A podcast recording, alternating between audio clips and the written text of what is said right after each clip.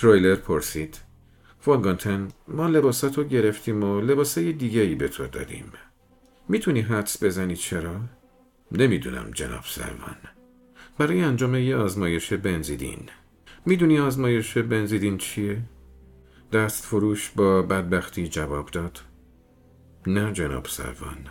ترویلر با آرامشی اهریمنی گفت. برای پیدا کردن اثر خون.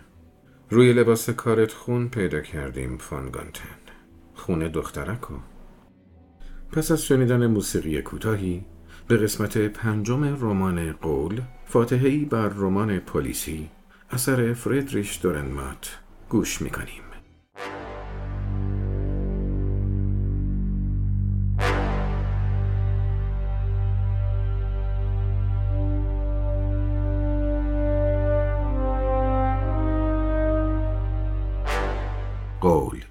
فاتحه ای بر رمان پلیسی نوشته فردریش دورنمات. مترجم سین محمود حسینی زاد. نشر ماهی. قسمت پنجم. گوینده هادی مجتمعی.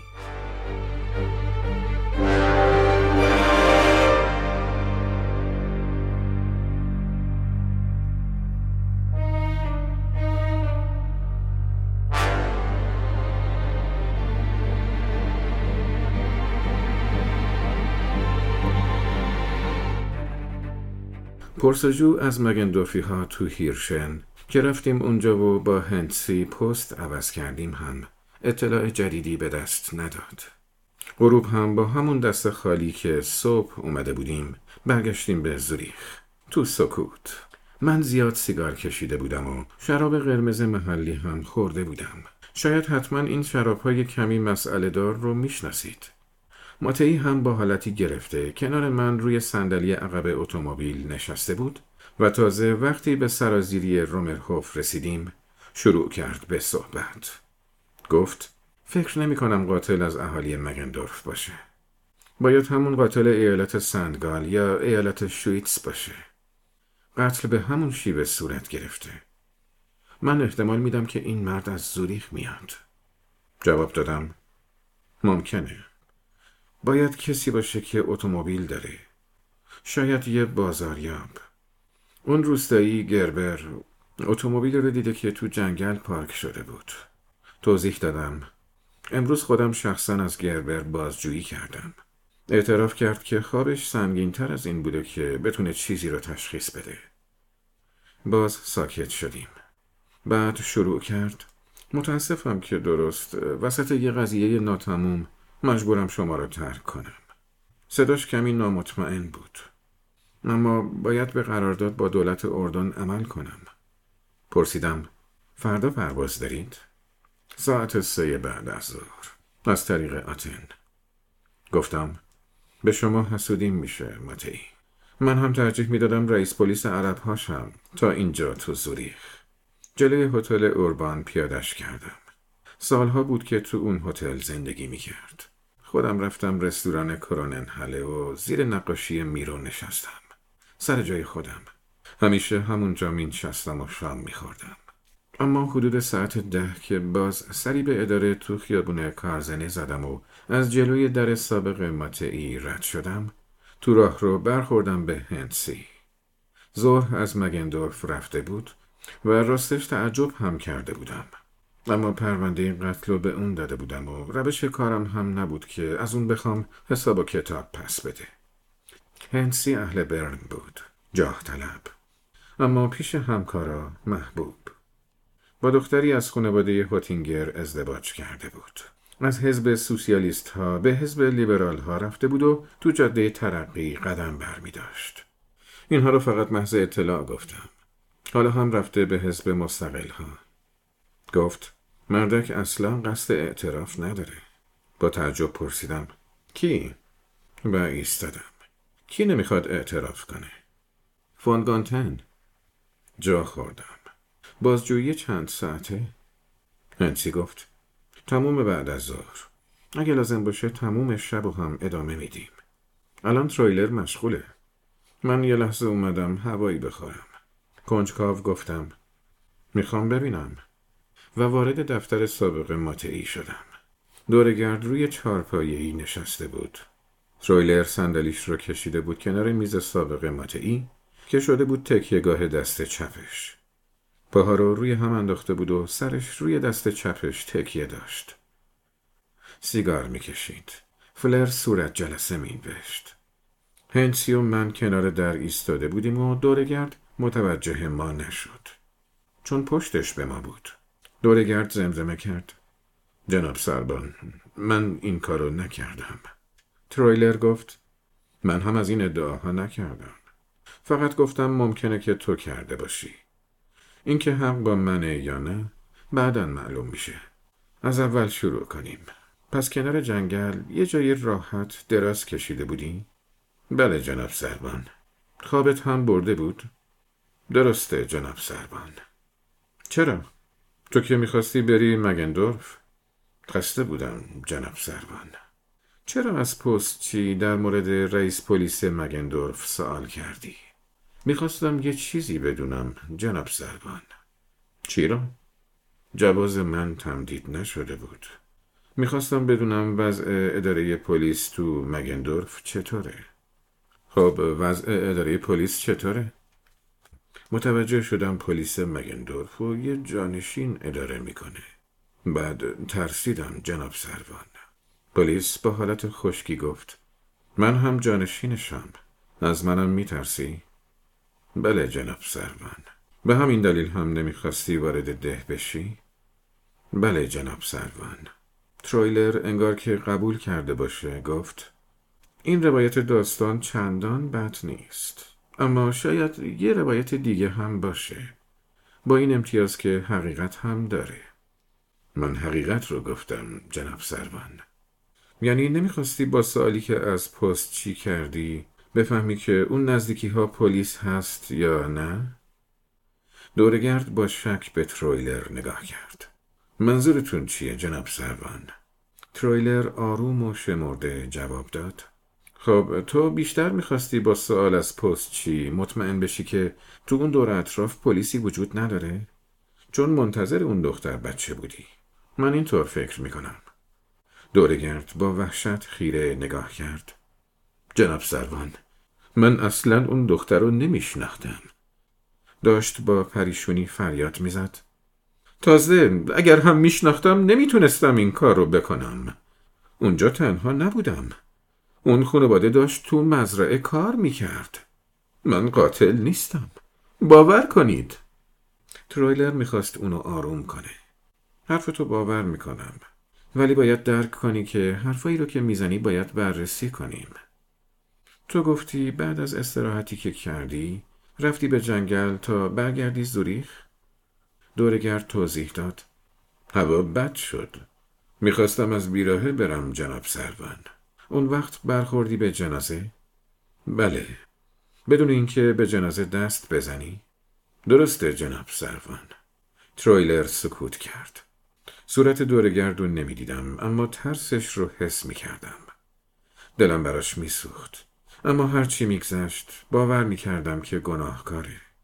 گرچه شاید فقط به این خاطر که امیدوار بودم قاتل پیدا بشه. ترویلر پرسید فونگانتن ما لباساتو گرفتیم و لباسای دیگه ای به تو دادیم. می‌تونی حدس بزنی چرا؟ نمی‌دونم جناب سروان. برای انجام یه آزمایش بنزیدین.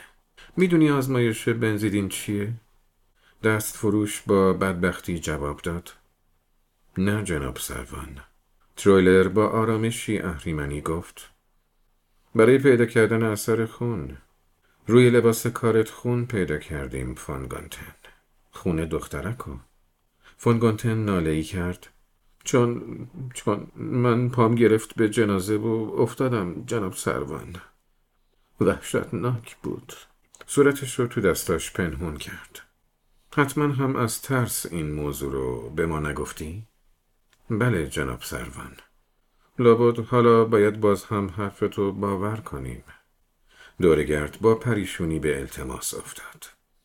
من قاتل نیستم جناب سربان باور کنید.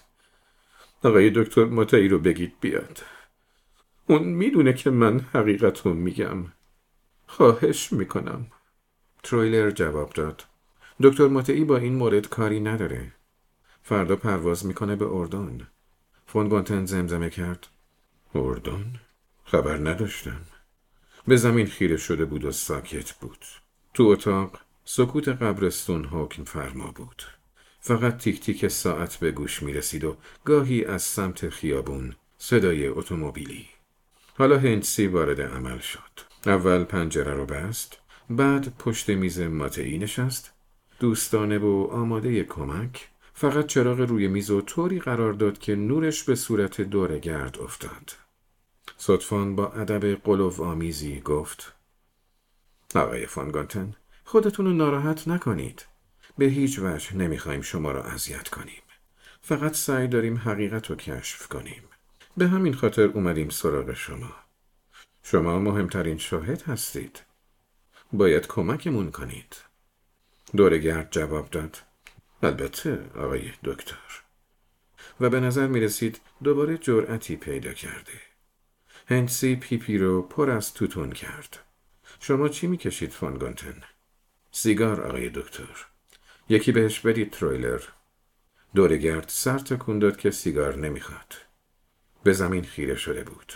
نور چشماشو می‌زد. هنسی دوستانه پرسید. نور اذیتتون می‌کنه؟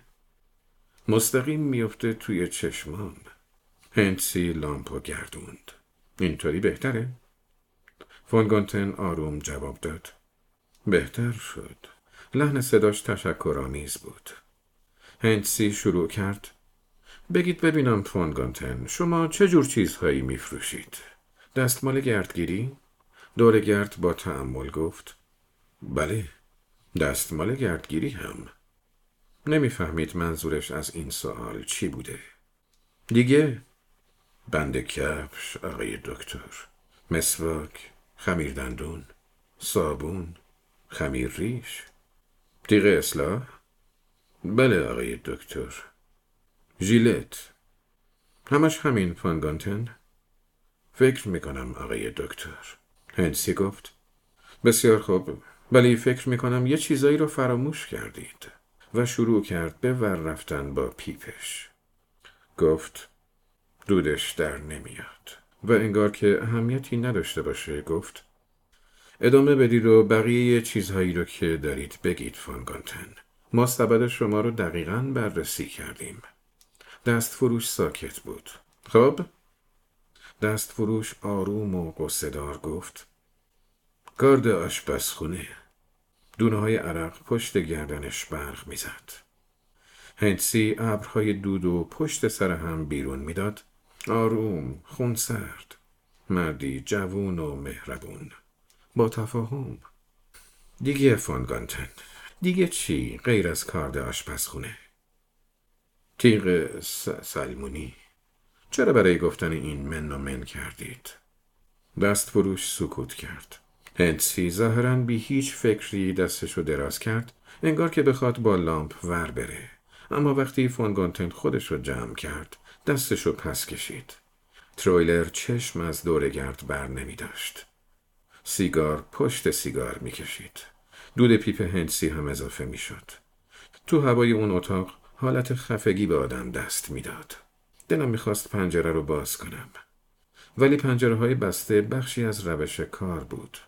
هنسی نه چندان سریح و انگار تصادفی گفت اون دختر بچه با تیغ سلمونی کشته شده. سکوت دورگرد در هم شکسته در نهایت استیصال روی چارپایه نشسته بود. هنسی ادامه داد. فونگانتن عزیز به پشتی صندلیش تکیه داد. مثل دو تا مرد با هم حرف بزنیم. احتیاجی نیست ادا در بیاریم. من می‌دونم که اون قتل کار شماست. ولی می‌دونم که شما هم به اندازه من به اندازه همه ما از اون قتل وحشت زده اید. شما خیلی ساده دچار اون حالت شدید. یه دفعه شدید یه جونور به دخترک حمله کردید و اونو کشتید. بدون اینکه بخواید و بدون اینکه چاره دیگه ای داشته باشید. یه چیزی قوی تر از شما بود. بعد که دوباره به خودتون اومدید فونگانتن بی نهایت ترسیده بودید. دویدید و رفتید مگندورف. چون می‌خواستید خودتون رو تسلیم کنید. اما الان اون جرأت رو از دست دادید. جرأت اعتراف.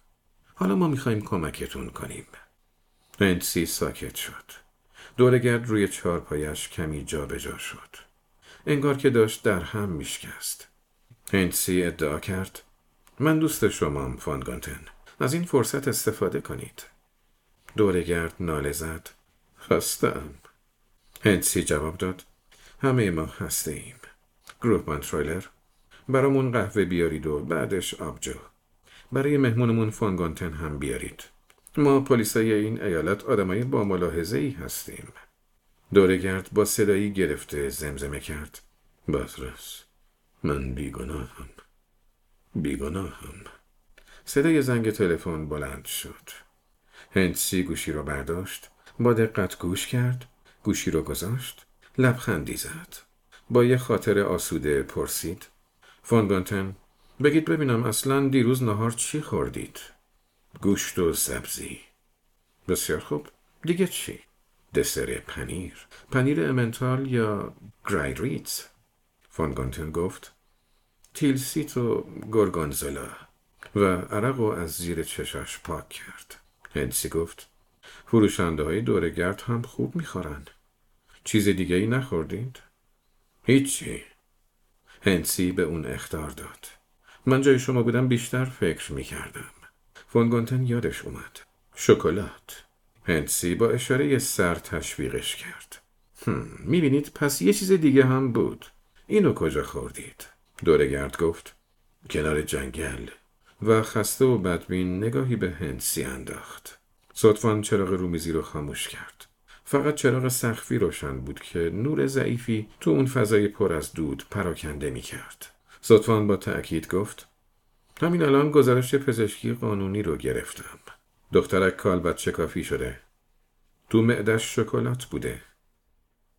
حالا دیگه من هم قانع شده بودم که دست فروش دورگرد گناهکاره. اینکه چه وقت اعتراف کنه به زمان بستگی داشت. سری برای هندسی تکون دادم و رفتم بیرون. اشتباه نکرده بودم. صبح روز بعد که شنبه بود هندسی ساعت هفت به من تلفن کرد. گفت دورگرد اعتراف کرد. ساعت هشت تو دفترش بودم. هنسی هنوز هم تو اتاق سابق کار ماتعی بود. داشت از پنجره باز به بیرون نگاه می کرد. با خستگی رو کرد به من و سلام کرد.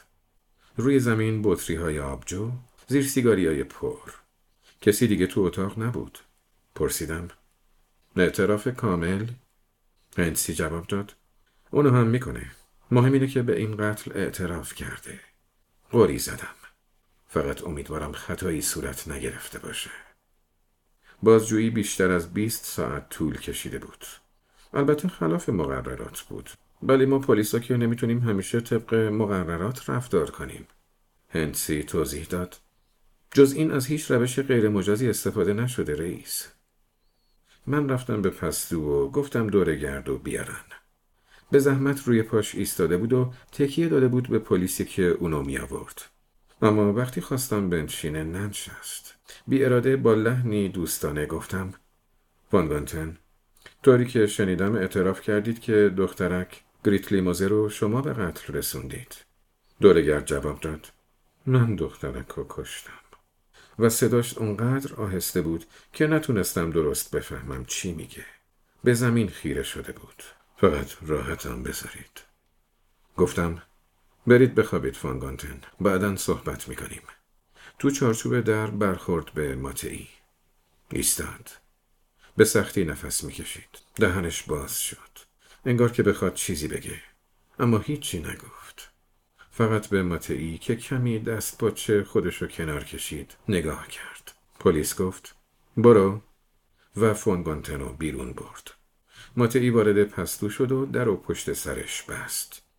من یه سیگار روشن کردم. خب ماتعی نظرتون چیه؟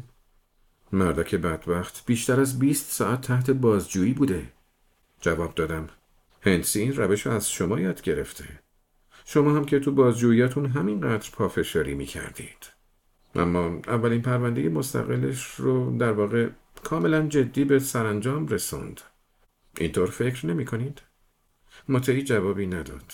گفتم دو تا شیر قهوه بیارن با بیسکویت. هر دوی ما عذاب وجدان داشتیم قهوه داغ اوقاتمون رو بهتر نکرد بالاخره ماتعی توضیح داد احساس می‌کنم که فونگانتن اعترافش رو پس می‌گیره با اوقات تلخ گفتم امکان داره اون وقت باید دوباره روی اون کار کنیم پرسید به نظرتون گناهکاره؟ من هم پرسیدم به نظر شما چی؟ متعی مکسی کرد جواب داد راستش چرا؟ روشنی صبح از میون پنجره به اتاق میریخت نقره یک کدر هم همه ای از سمت خیابون کنار رود به گوش می رسید و از سربازخونه صدای رژه سربازا. بعد هنسی اومد. وارد شد بدون اینکه در بزنه. خبر داد. فونگانتن خودش رو دار زده. سلول تو انتهای راهروی بلند بود. دویدیم دو پلیس مشغول بودن دورگرد روی زمین دراز افتاده بود. پلیس پیرهن اونو پاره کرده بود. سینه پرموش بی حرکت بود. بند شلوار هنوز تو پنجره تاب می‌خورد. یکی از پلیسا گفت کاری نمیشه کرد. مرده. سیگار خاموش شدم رو دوباره روشن کردم. هنسی هم سیگاری برداشت. نتیجه گرفتم. به این ترتیب پرونده گریتلی موزر بسته شد و خسته از میون راه روی بی انتها برگشتم به دفترم. برای شما هم ماتعی پرواز خوشی به اردن آرزو می کنم پایان قسمت پنجم.